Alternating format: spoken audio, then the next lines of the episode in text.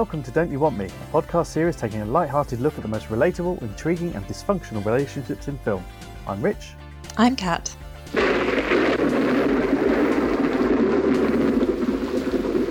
you afraid of thunder? Oh no, just the noise. You, you know what thunder is, don't you? Of course. It's uh, something about the air. No, no.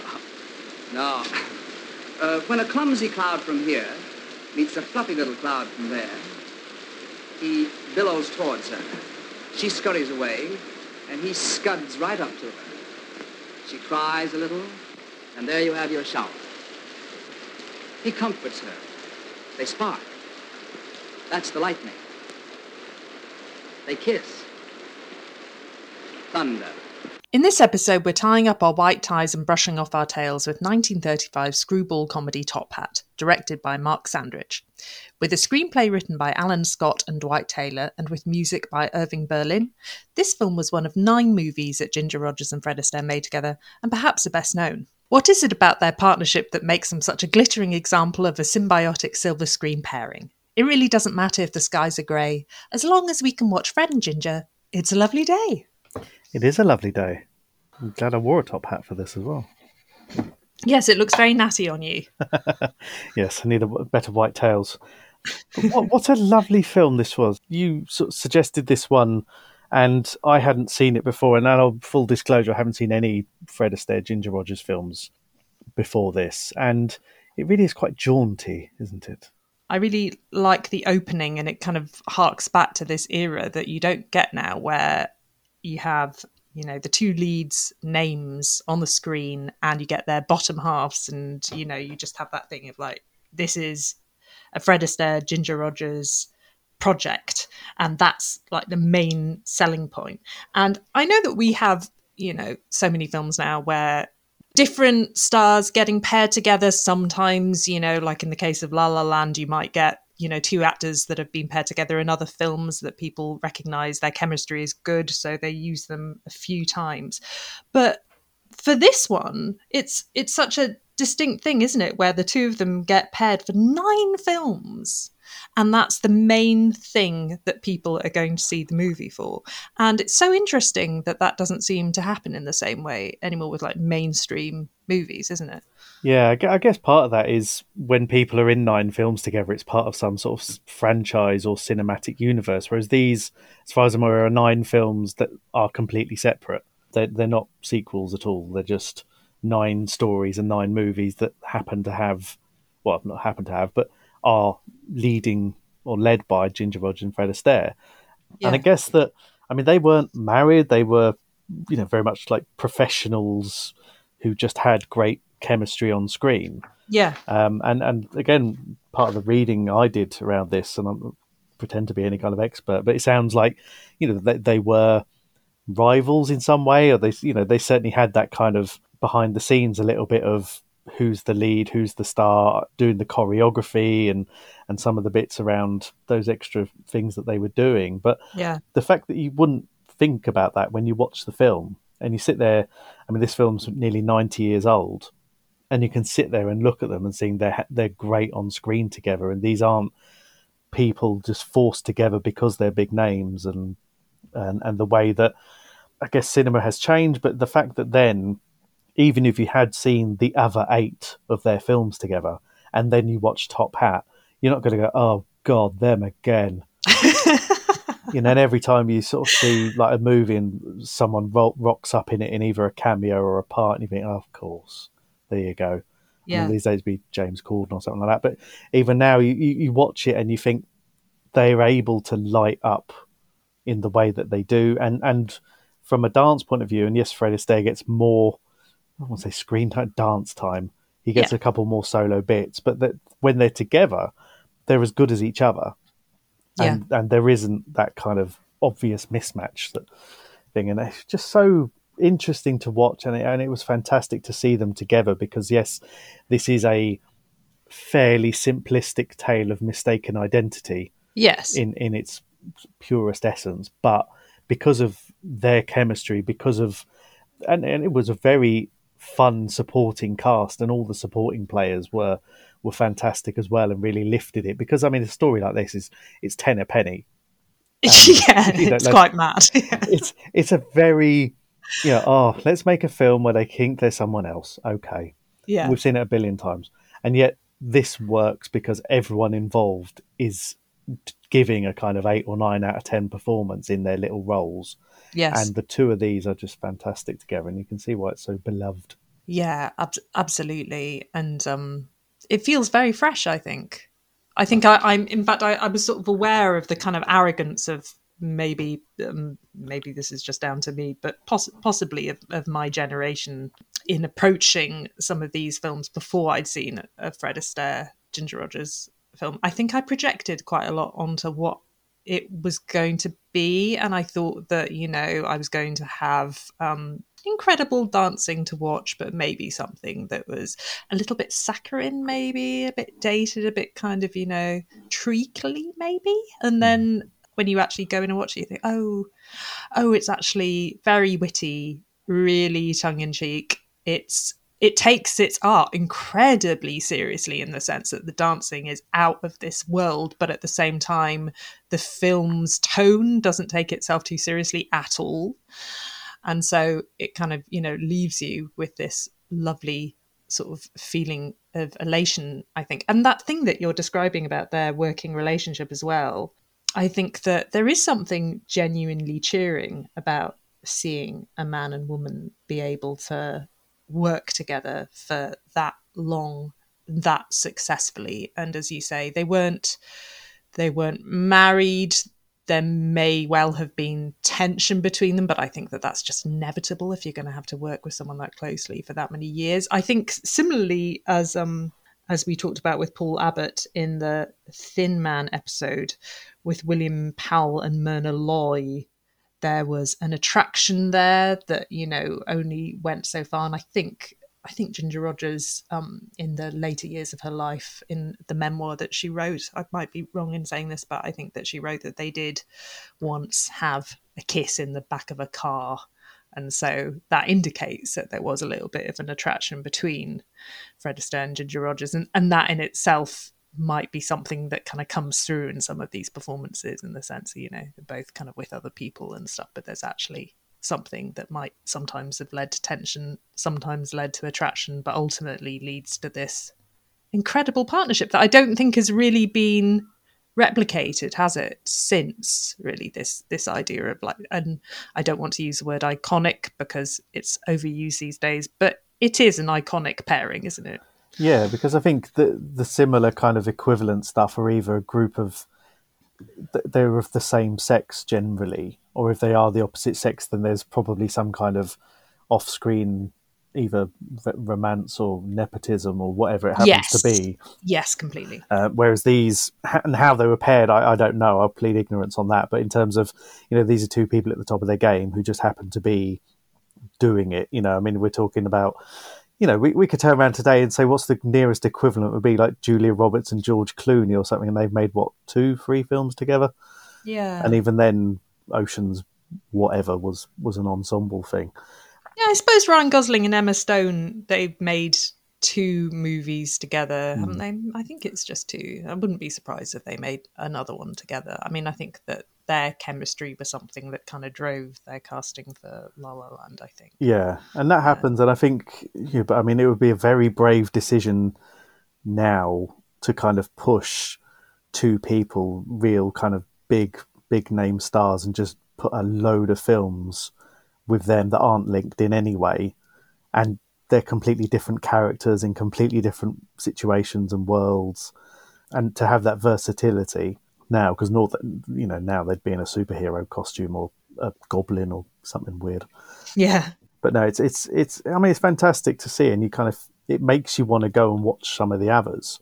Um, and I guess this one is so readily available. I mean, at the time of recording, anyway, you know, this is available on on BBC iPlayer to Yes. just go and watch. You know, it's it's there. It's one of those films that it's a classic, and you don't have to worry about which streaming service it's on because it's so big. And you think about, you know, again, this going off a slight tangent about the films of this era, and I think 90 years ago and how many other films from that era are still available to watch. I mean, we, we talked about the Thin Man, and Yeah.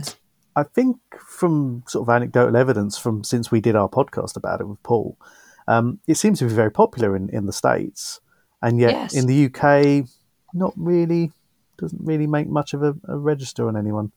And it's hard to get hold of over here, isn't it? It is, I I mean, mean- relatively speaking. Yeah. Yeah, I mean, we got hold of it by possibly legal means. Um, didn't download it, and um, but again, that, that that's the case for a lot of these things, and um, you know, so, so much is uh, lost to time, I suppose. But um, you know, things like this are still there to remind you that you know, film didn't start in whenever the Avengers started or whatever rom com you're happy with. You know, this was something that was elevated by performances and, and skill, and it was a well made thing. And I mean, when you look at the sets as well, bloody, bloody hell, 90 years ago they were doing stuff like that in black and white, making these giant sets in Hollywood.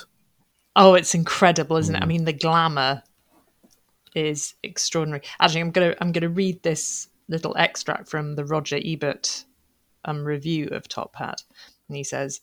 Because we are human, because we are bound by gravity and the limitations of our bodies, because we live in a world where the news is often bad and the prospects disturbing, there is a need for another world somewhere, a world where Fred Astaire and Ginger Rogers live, where everyone is a millionaire and ho- hotel suites are the size of ballrooms and everything is creased, combed, brushed, shined, polished, powdered, and expensive.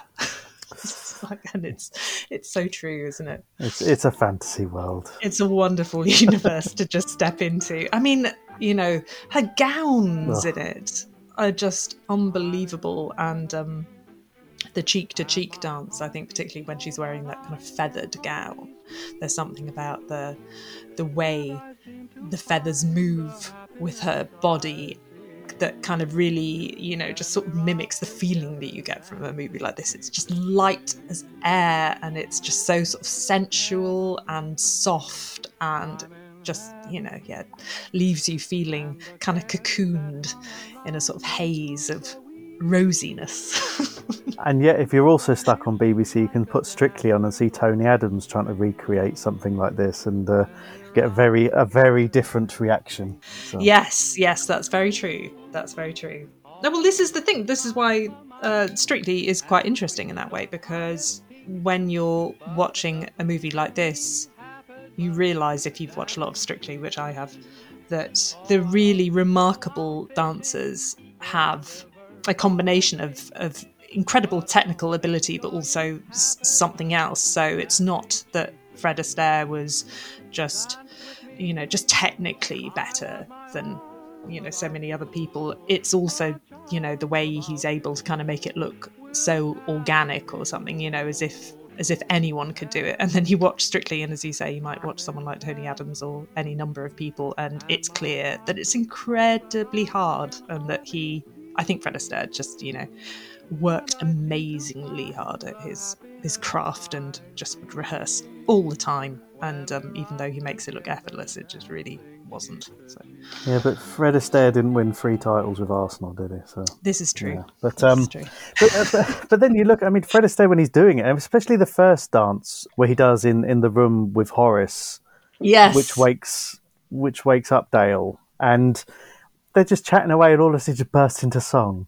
yeah and he bursts into song, bursts into dance, and so I mean, you get those feelings. Some people you just sit there and smile. Other people, you know, some of us burst into tap dance. You know, wake up the neighbours. But um, I bet- I love that. I love that moment. I think this was the fir- this was definitely the first uh, um, Fred and Ginger movie that I saw, and I, you know, I wasn't sure what to expect, and I think it's that moment when he bursts into that song about being um, fancy free and free for anything fancy. Where I thought, oh my god, I love this. I'm just like deeply in love with this already.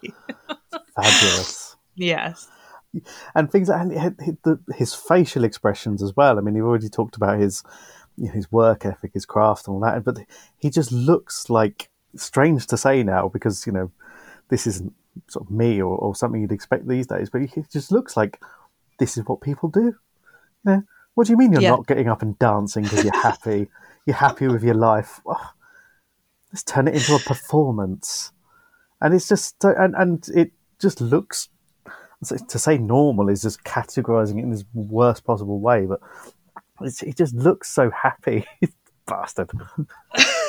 no, well, um, it's quite a good showcase for singlehood that song i think because he's basically singing about the fact that he's just you know open to anything and he's got his freedom and um and in comparison to some of the movies that we've seen, I mean, we did 500 Days of Summer recently, and in the moments where he's single, the lead in that film doesn't make it look all that much fun. But um, Fred at the start of this film looks pretty, looks like a pretty good life so far. Well, in, in, 500 Days of Summer, there was a dance number of sorts, and that was only because he got his end away, wasn't it? Yeah, exactly.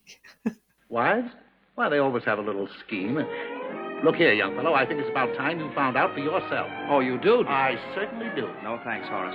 In me, you see a youth who is completely on the loose. No ends, no yearnings, no strings, no connections, no ties to my affections. I'm fancy free and free for anything fancy. No I heard Matthew Bourne talking to Oti Mabuse from um, Strictly about Fred Astaire, and he said that the thing that made him a really remarkable dancer is exactly the thing that you're describing, which is that he made dancing look natural.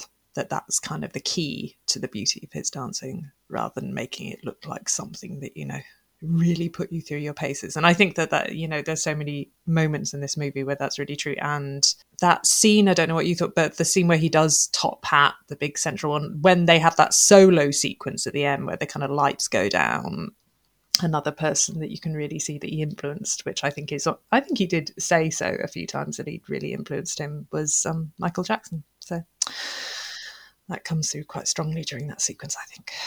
Whether it's influence or not, you can see how these things evolve from a style of dancing that's yeah. not fashionable, and it's the performance as you know as much just kind of invigorates whether it's Michael Jackson or or any kind of live performer, if you can do that and look like you're enjoying it, it could be the drummer in a band or doing a particular routine or performance or whatever, and and you can look like I've done this so many times. It's like playing snooker. If you turn up and play snooker like that and just look like I'm looking Ronnie O'Sullivan doing a, knocking all the balls in, look at look how happy I am. It's like Fred Astaire, and people still talk about it. Yeah, hundred years later. Yeah, completely. Oh. Completely. giddy thinking about it. I watched it last night. It's amazing. Oh, how fantastic. Look what you've done. um, I think this movie challenges some of the things that I've been pontificating about on this podcast with you because one thing is that though obviously the dialogue in this is you know witty and snappy and funny I think that a, you know an even sort of more important aspect of how they put across the relationship between Dale and Jerry is uh, the way they move together, the way they dance together, and that's quite interesting because I think when we've been talking about movies like you know maybe Love Actually, and so on and so forth, we we quite often might talk about uh, how much dialogue there is and talk about the importance of dialogue between two people in order to kind of convey the feeling between them. And in this one, it's sort of something more sensual, isn't it? It's it's down to it's down to how not just how they're sparring, but also how they move together, and that tells you so much. I mean, you don't when you've got dancing like this, you you don't need a sex scene. I mean, I know they wouldn't have been able to have one, but it's interesting, isn't it? You kind of think, oh, maybe maybe they started to need more things like sex scenes when people stop being able to dance. well, I guess when when you're stood rigid on a cross on a sound stage you know, and you're not encouraged to move too much because it's too disturbing, um, you know, and, and, if you are a dancer and your your whole thing is movement, you know, it's, it's standing still is what makes it look alien. Um, yes, yeah. And I think you know some of the some of the little bits, and even you know, I, I noted a couple of the, the, real dad joke in there about what makes this horse move. Horsepower. Um, you know, and it's just like little, not just the facial movements, but that little kind of shrug and the way he says it as a kind of like, yeah, I did it. And, you know, the way she slaps him and the you know, it's all about the movement in there. Yes. Yes. Um, you know, and you don't get that from because it's not that kind of film where they have these tense, dramatic scenes, but they are still people go to see Ginger Rogers, Fred Astaire move. It doesn't matter what they're moving, but you know, even when they're not dancing, they if they stood still, people would kind of be like, "This is weird." Yeah, completely. You know, I don't want to kind of pick out a current actor by by name just to pick on them, but you know, if you sat there and looked at someone, because you get a million people who can deliver a line, but if you're just standing there like a statue, then it's boring. Go on, pick someone out. I wouldn't know because it's all CGI these days, isn't it? But it's baby Yoda. But it's um. but even so, you've got you, you need to have that there to look natural. And yes, it's you know like like we talked about, it is a fantasy world, but that's what people go to see, and they Yeah. go to see because a lot of people when they have conversations, whether they're emotional or angry in, in some other way, you know, they, they move, they move their hands, they move their body weight, they move the shoulders to kind of illustrate points and things like that. Yeah. Um, and if um, if Dale's going to slap him a couple of times, if Ginger Rogers slaps you, she does it with some sort of pizzazz. and there is a, a movement in that center of gravity. You know, not only does she probably hit him with exactly the right amount of force, but also does it elegantly as well. Apparently, Katharine Hepburn said about the two of them that he brought her class and she brought him sex, which is a pretty interesting quote. Okay.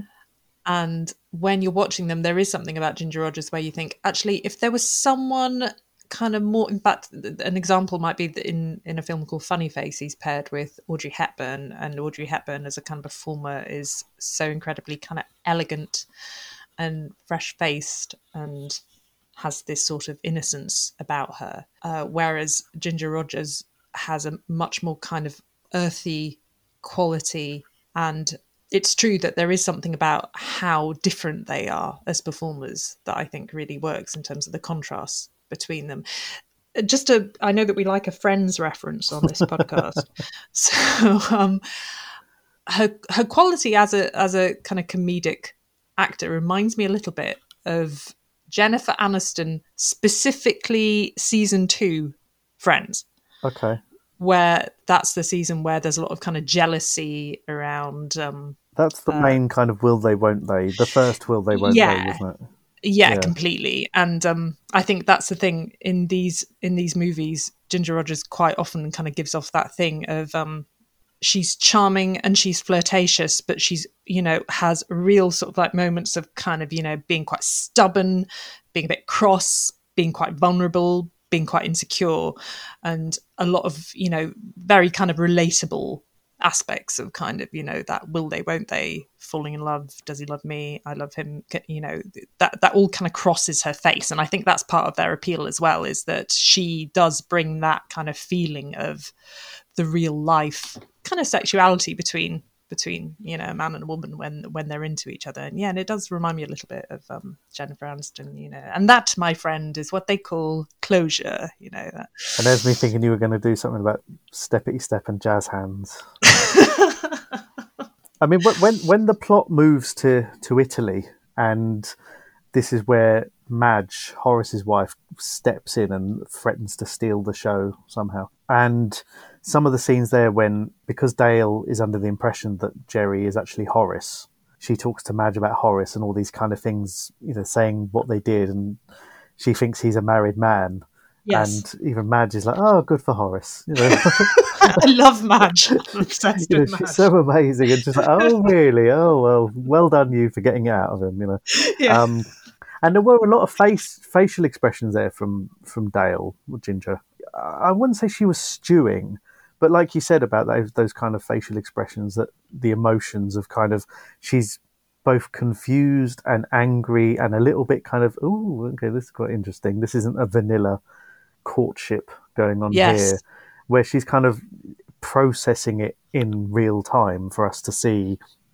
And as they start trying to outdo and outbluff each other it's it then becomes a, a race and a contest between them which is great and i mean it would all be resolved if you know they just go oh hello jerry horace whatever oh yeah yeah and but yeah completely you know, and this is where you know the, the story is so flimsy, yeah. and yet they make it work because there's all these kind of japes and it's all a little bit kind of.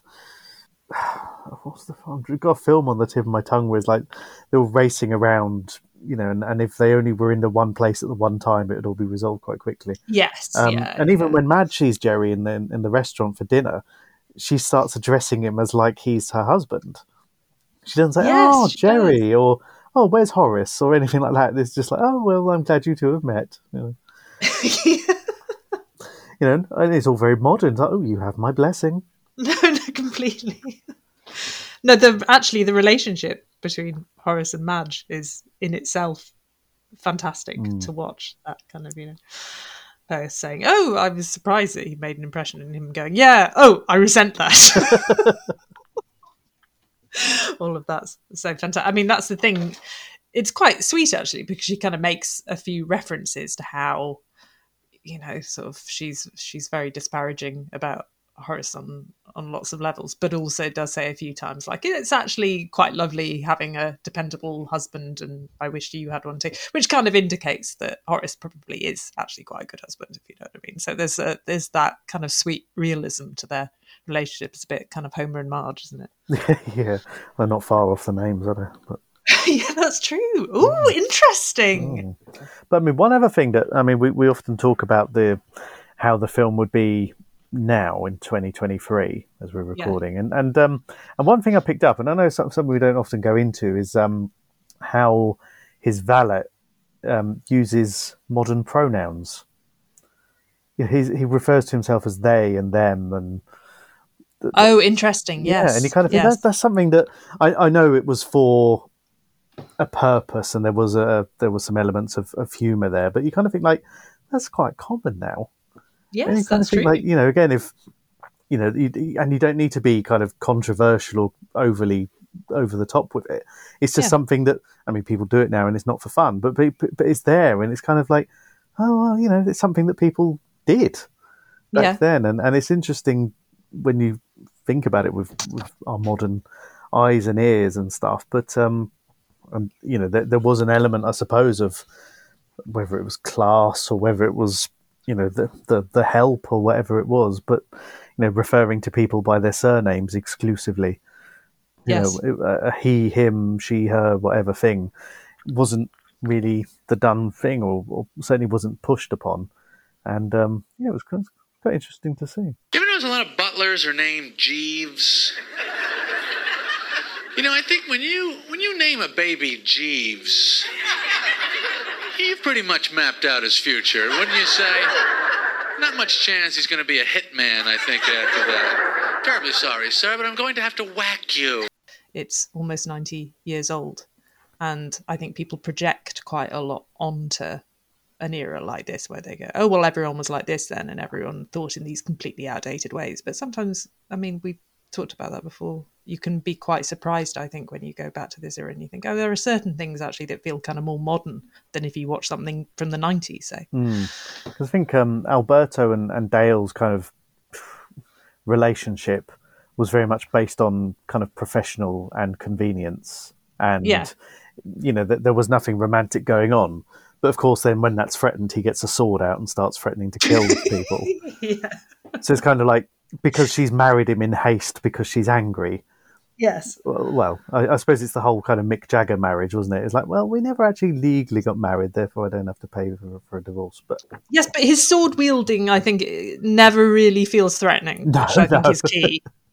It's always a joke, and Madge comes in. It's just like, oh, I'm just coming in to watch what's going on. like no one is actually scared. No, but um, but I mean, the, the fact is, is that the most offensive performance there was was Alberto's because it was was I read it was so offensive to Mussolini they banned the film in Italy Oh, really? because it was a they saw it as a negative stereotype of Italians. Oh, okay. But uh, different times, different times. But yeah, and, and it was kind of you know that that character, other than the the bad Italian part of it, is quite transferable to modern times as well. You know, Yeah. he's whether it's a kind of gay best friend kind of thing, or whether it's just a friend with benefits, or whatever situational term you happen to put on it. You know, and, and ultimately, at the end of the day, we're all friends. We'll have a big song and dance together. Yes, yes. I I think that that's one of the major things about this as a romantic comedy. If one classes it as a romantic, I mean, how can one not? Uh, that is different to so many that we've watched for this podcast that have made more recently is that um, sometimes when you're told about the structure of a good kind of drama romantic comedy you're you know you're told these kind of beats about you know this needs to happen then this then you know they'll have the they'll have the meet cute this will happen they'll develop and then there's the jeopardy and then they come back together again. And in these ones, it's always so interesting in the sense that they do mirror that structure to a degree. But then there's this point in the movie where I think in more modern films, they'll give you that real jeopardy. Like, and this will be the point that they'll break up. So, say, take for example, Knocked Up. Mm, you know, there's yeah. that moment, isn't there, kind of towards the end where there's they kind of the relationship between them completely disintegrates and that's the sort of key part of it in the in these movies that beat is taken up with them teaching each other like the local dance. and that ha- you know because I've I've watched a few of them now, and that's quite a sort of you know ver- different versions of that happen in the and it's so interesting because it just yeah as a way of making romantic comedies they're like you know what yeah, we'll have we'll have a few twists in the plot, but there doesn't really need to be any jeopardy. That you know, the stakes don't need to be too high. There's no need to upset the audience like two thirds of the way through the movie, and I think that's something that's really changed. I was thinking that, yeah, I. I feel like now in the conventional romantic comedy mold, if if the if the studio had sent the script to to the producers, they they would have got that script back going. Yeah, the bit where she you know does the Piccolino dance with him. That's the bit that they've got to, you know, he has to leave the hotel and go, I'm never going to see her again. You know, that has to be that bit. They can't just, like, you know, talk about the Venetians doing this lovely dance and everyone coming in and, you know, being happy. Ah, oh, she's still on my foot. Oh, God. It's, it's over. no, exactly. No, and and I think that, that that's the thing, in that you know, and I don't want to be patronising, but you know, keep it simple. People like simple. It's not difficult. It's I mean, yes. I mean, it's very difficult to get it right, but I think with with this again, you know, this just goes to show that, like you know, I said earlier, that the film, the story itself is very basic. Yeah. Um, but we're talking about it 90 years later because of the performances and because of the effort that's gone into the production and and the music and the dancing and everything else, and and even the script. You know, some of the quotes in there are all timers. I mean, how many times do you hear something similar? Was it "All is fair in love and war, and this is revolution"? Yes, you know, it's like little things yeah. like that where they just tweet, and it just sounds so. It, it, sounds brilliant. I mean, that should be a kind of gravestone kind of line, really, isn't it? Yeah, but, uh, completely. You know, and, and even the stuff that you said, that the the things that Madge comes out with that are timeless. You know, yes. no, you know these things have been going on for hundreds of years, let alone decades. We're saying about, was it? Have you any objections if I scare him so he never looks at another woman? And she comes up with, um, "No husband is ever scared, too scared to look." Yes, very good line. You know, this very is stuff line. that's been going on since the Dark Ages. Yeah. Mary and Joseph were having that kind of discussion. Um, Completely. there's a different story, but um, but yeah, yeah, stuff stuff like that. You know, if if the writing's good and funny, it's timeless. It doesn't have to be knob gags or jokes about really controversial things. I mean, people like simple stuff if it's done well. Yeah. Yes, and also I think that people it, um I think another, another thing about it is that because of Madge delivering those lines, a lot of which I think are very uh, kind of real about mm. long term relationships, as as far as I can tell, um, is that because you have the, these dance sequences that are so incredibly romantic because they're just you know the, the, songs are so lovely and the dancing is out of this world and it's really hard not to be swept up in it.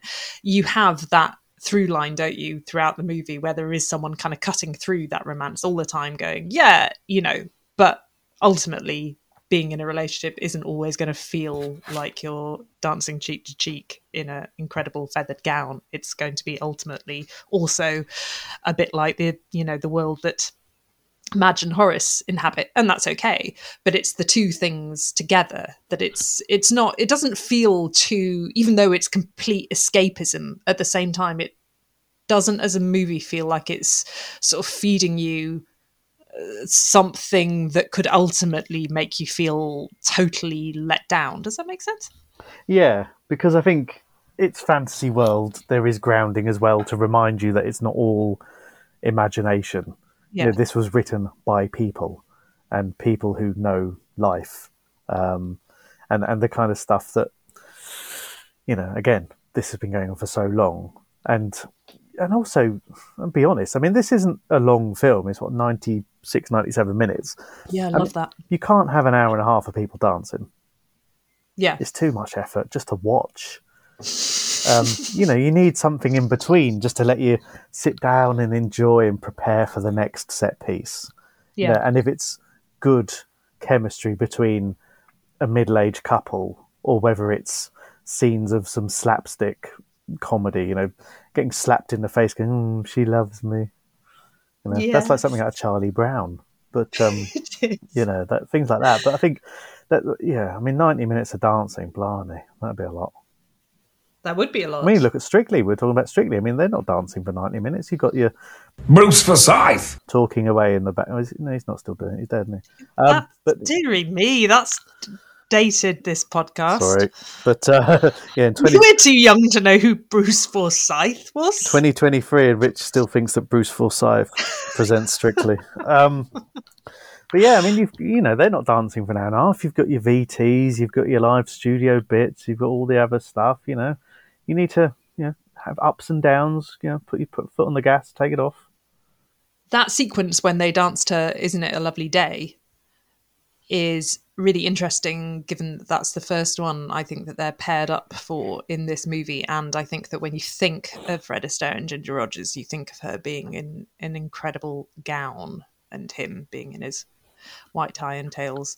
And that one I think kind of took me aback because the fact that she's kind of in, you know, that tweed jacket and trousers and kind of mimicking some of his moves they're kind of it's it's quite um it sort of abandons that kind of thing of yes this is the lady and this is the man. It has a real sort of freshness to it. And um sometimes i think in uh, programs like strictly they kind of adopt that stylistically in recent years that kind of thing. And they're given you know real credit for kind of mo- modernizing the whole form. You know they put the man and the woman in trousers or this that the other. And then you watch this and you go oh people have been doing that for ages. So um yeah but it's it's it's lovely. It, that's the thing. They they have these different dance sequences and they even though it's always the two of them it's the, the different interpretations of the dynamic between them the way it changes to one sequence and another is is really beautiful and, and really unusual as well. Yeah, because as well, there- there's the kind of I won't say power imbalance, but the fact that um, he is kind of pursuing her in the way, and she thinks he's some kind of uh, say the, the upstairs noisy neighbour type. But then he starts, you know, nicks a horse and cart to take her off to horse and cart, horse and carriage to take her off, and and this uh, ahead of this scene and things like that, and it's just just goes to show, you know, he he's he's there, and and she's the one with the cards that we talk about sometimes. You know, essentially, Mm, yeah you know, she's the one who's getting driven around, ridden around, or what do you do with a carriage? Do you ride, drive? Um, and Yeah. she's the one who leads that, and she's the one who, I mean, they, they do put in the kind of the the heavy reducer of, oh, she's a woman, she's scared of thunder, but other than that, she's the one who's kind of in control and, and has the say. Um, you know, and, and he'd quite happily do whatever. You know, I'll say anything. I'll say anything. I'll do anything. and she's like, no, no, no. Let's let's let's just dance. let's dance. What do you think of the the kind of the connection between them? Who do, I mean, I I think that you're right. I think that it does very often feel as if he's kind of putty in her hands, and I think that's sort of key to because he in these movies he does do a lot of pursuing of her, and I but I think that that's that's why it feels okay is because it never it never really feels like he's sort of going to be threatening her at all. It feels as if you know if she did put her foot down and go, "You've got to go away," he'd go, "Oh, okay." yeah, I think there's still, Yeah. there's still a respectfulness there yeah, where he I mean, and again, you know, we're going back to the the courting rituals of the 1930s, and we're seeing how these things worked, albeit through the majesty of film. But even so, you know, she, she this is going to sound in isolation. This sounds horrible, so let's not clip this for a quote. But she loves it, and and you know, and she does give enough back, enough of a pushback on a lot of this, so that it's quite clear there's a line, and when he's close to crossing it, but then this is where the mistaken identity, and she thinks the line is he's married, so that's where the line blurs and moves, um, Yeah. and then because he doesn't quite realise that line. And keeps crossing it because he doesn't know where the line is. I mean, the line is a dot to him, and and this is where the the comedy comes in, and this is where the kind of there is that jeopardy at least, um, because at at what point is this all going to unravel? Uh, and eventually it does. But, um, but yeah. Yeah. I think that there, there is enough respect there where, I, I you know, and, and again, you know, I'm not going to hark back to the glory days when things were proper, but you do think, you know, in, in, in this film, if she'd have just said, no, I'm not interested, he'd be like, okay. And that'd be it. And that'd be the end of the film. It'd be really short. But I think, uh, and he'd find someone else to pester for nine movies. But I think it, it works. and I think that there is that there where you don't feel like he's a pain. You know, he's not doing it because he can. He's not doing it because I'm going to tap my way into that. I'm, I'm going to tap that. There you go. Um, there you go. and you go. um, yeah, so but I think that, that there's enough there, and I think you know ultimately this is a, a film where people come out of feeling lifted and not going, "Oh, he was horrible." Oh, oh, completely. Um, I think that he really wins you over, Fred Astaire, in, because of his relationship to her, and I mean that kind of, you know, as well as sort of inco- it incorporating the way he dances with her and things, because that's, you know, it's a bit like some of these other sort of great film stars, like maybe Humphrey Bogart or even kind of Jack Nicholson or this or the other. When you just, you know, if you just see a picture of Fred Astaire, you wouldn't necessarily think that you're going to watch a film and fall in love with him during the process of it, because you know he's not necessarily like really conventionally handsome or anything like that, but his um yeah his his way of interacting with her is just so charming and so unthreatening but at the same time persuasive. And then someone that can dance that well with you just feels you know it's quite seductive i think as a as a way of well it looks like it looks like a man who's in tune with the woman that he's with. And that in itself is quite you know charming as a as an a- attribute isn't it Yeah, I think that I mean there's a lot to be said for opposites attract, but sometimes you need to have a good match. Have you forgotten what we've been to each other? No. Well, what we've been to each other. Oh, I knew yesterday in the park when I was dancing in your arms. You remembered who I was. Of course. Who are you? screwball comedies m- make me miss a kind of era when sparring was more sort of socially acceptable. I think maybe when I'm feeling a little bit kind of nervous, or maybe when I like someone, I'm kind of prone to quips. And movies like this make you feel that that's okay, and that that's all sort of part of um, maybe a flirtation or the you know just a any kind of relationship with someone. But do you think that maybe that's gone out of fashion now? Like now we're all kind of more worried about how we're going to hurt each other's egos, so we tend to kind of just steer clear of sparring. We're just more polite with each other. Is that good? Is that bad? Um, I, I think there's part of that. Uh, I think for for good or bad. I mean, it's probably dressed up as I don't know banter now or something like that. Um, and whether that's a good thing or not, I don't know. But um, I, I'd imagine that whether people are, are quick to be offended or just people aren't sure of what really goes now. I mean, I mean, again, if it's good natured, then it shouldn't be offensive anyway. And you can josh and you can have a spar with someone, and as long as it's not about things that you'd be right to be offended about, then what's the harm in it? Um, Yeah. And I mean, especially if you're able to give it back in a way that's acceptable. You know?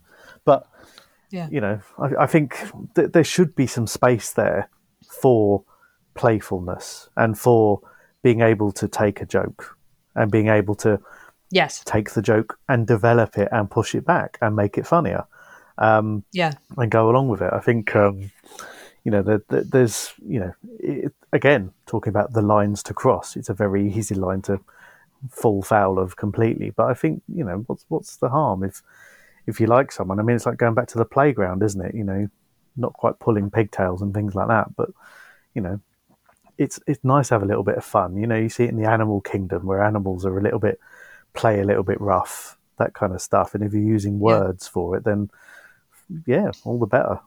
Let's have a, let's have some fun. Yes, well, as you say as well, it allows for because I know that you said that they're a good match and that's what makes it work. But sparring allows for difference between people, which I think is quite sort of important because if what you're looking for is ultimately just a copy of yourself, then I think that you just end up getting bored and you know life can fall a bit flat ultimately if you just want someone to follow you around and do all the things that you like doing. Um, whereas when you're watching these great screwball comedies it sort of makes the argument for actually a good match is like a good sandwich. It's like cheese and pickle or something. It's not trying to find someone that's the same as you. It's someone that will you know be like a, lov- a lovely contrast with you. But that's the thing, though, isn't it? Perfect isn't the same. Otherwise, it would be horrendous. I mean, you know, the perfect person isn't going to be the same as you because that'd be weird. God, imagine that. Be like in a mirror. That's a bit like narcissist type, isn't it? If you want exactly the same. there's a direct nod to movies like this in La La Land. There's a sort of whole sequence of the sort of like semi fantasy sequence that's um that's a reference to this one and but in so many other ones as well i think that you know we've got we've got them to thank for probably sprinkling a little bit of a little bit of magic in some of these romantic films that we've been watching And as you mentioned before we were recording, a little bit of magic into Mel Brooks movies as well. you know, we're, we're going to half expect half the cast of a local western to barge in at any time towards the end.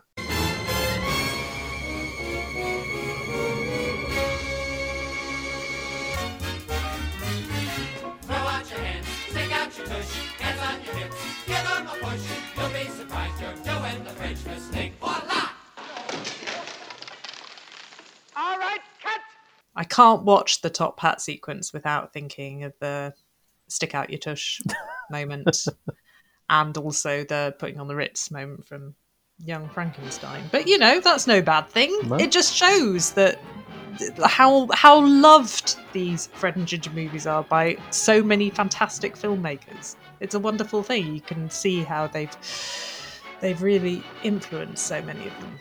These things are timeless. I just got an invitation through the mail. Your presence requested this evening is formal. Top hat, white tie, and tails. Nothing now could take the wind out of. Well, bring on the big attraction, the decks are clear for action. In dealing with a girl or a horse, one just lets nature take its course. And as the nights draw in, perhaps we can encourage you to find yourself dancing, even if the white tie and tails are at the dry cleaners. I've been Rich. I've been Cat, and this has been Don't You Want Me? I'm duding up my shirt front, putting in the shirt studs, polishing my nails. I'm stepping out, my dear, to breathe an atmosphere that simply reeks with class. And I trust that you'll excuse my dust when I step on the gas, or I'll be there, putting down my top hat, mussing up my white tie, dancing in my tail.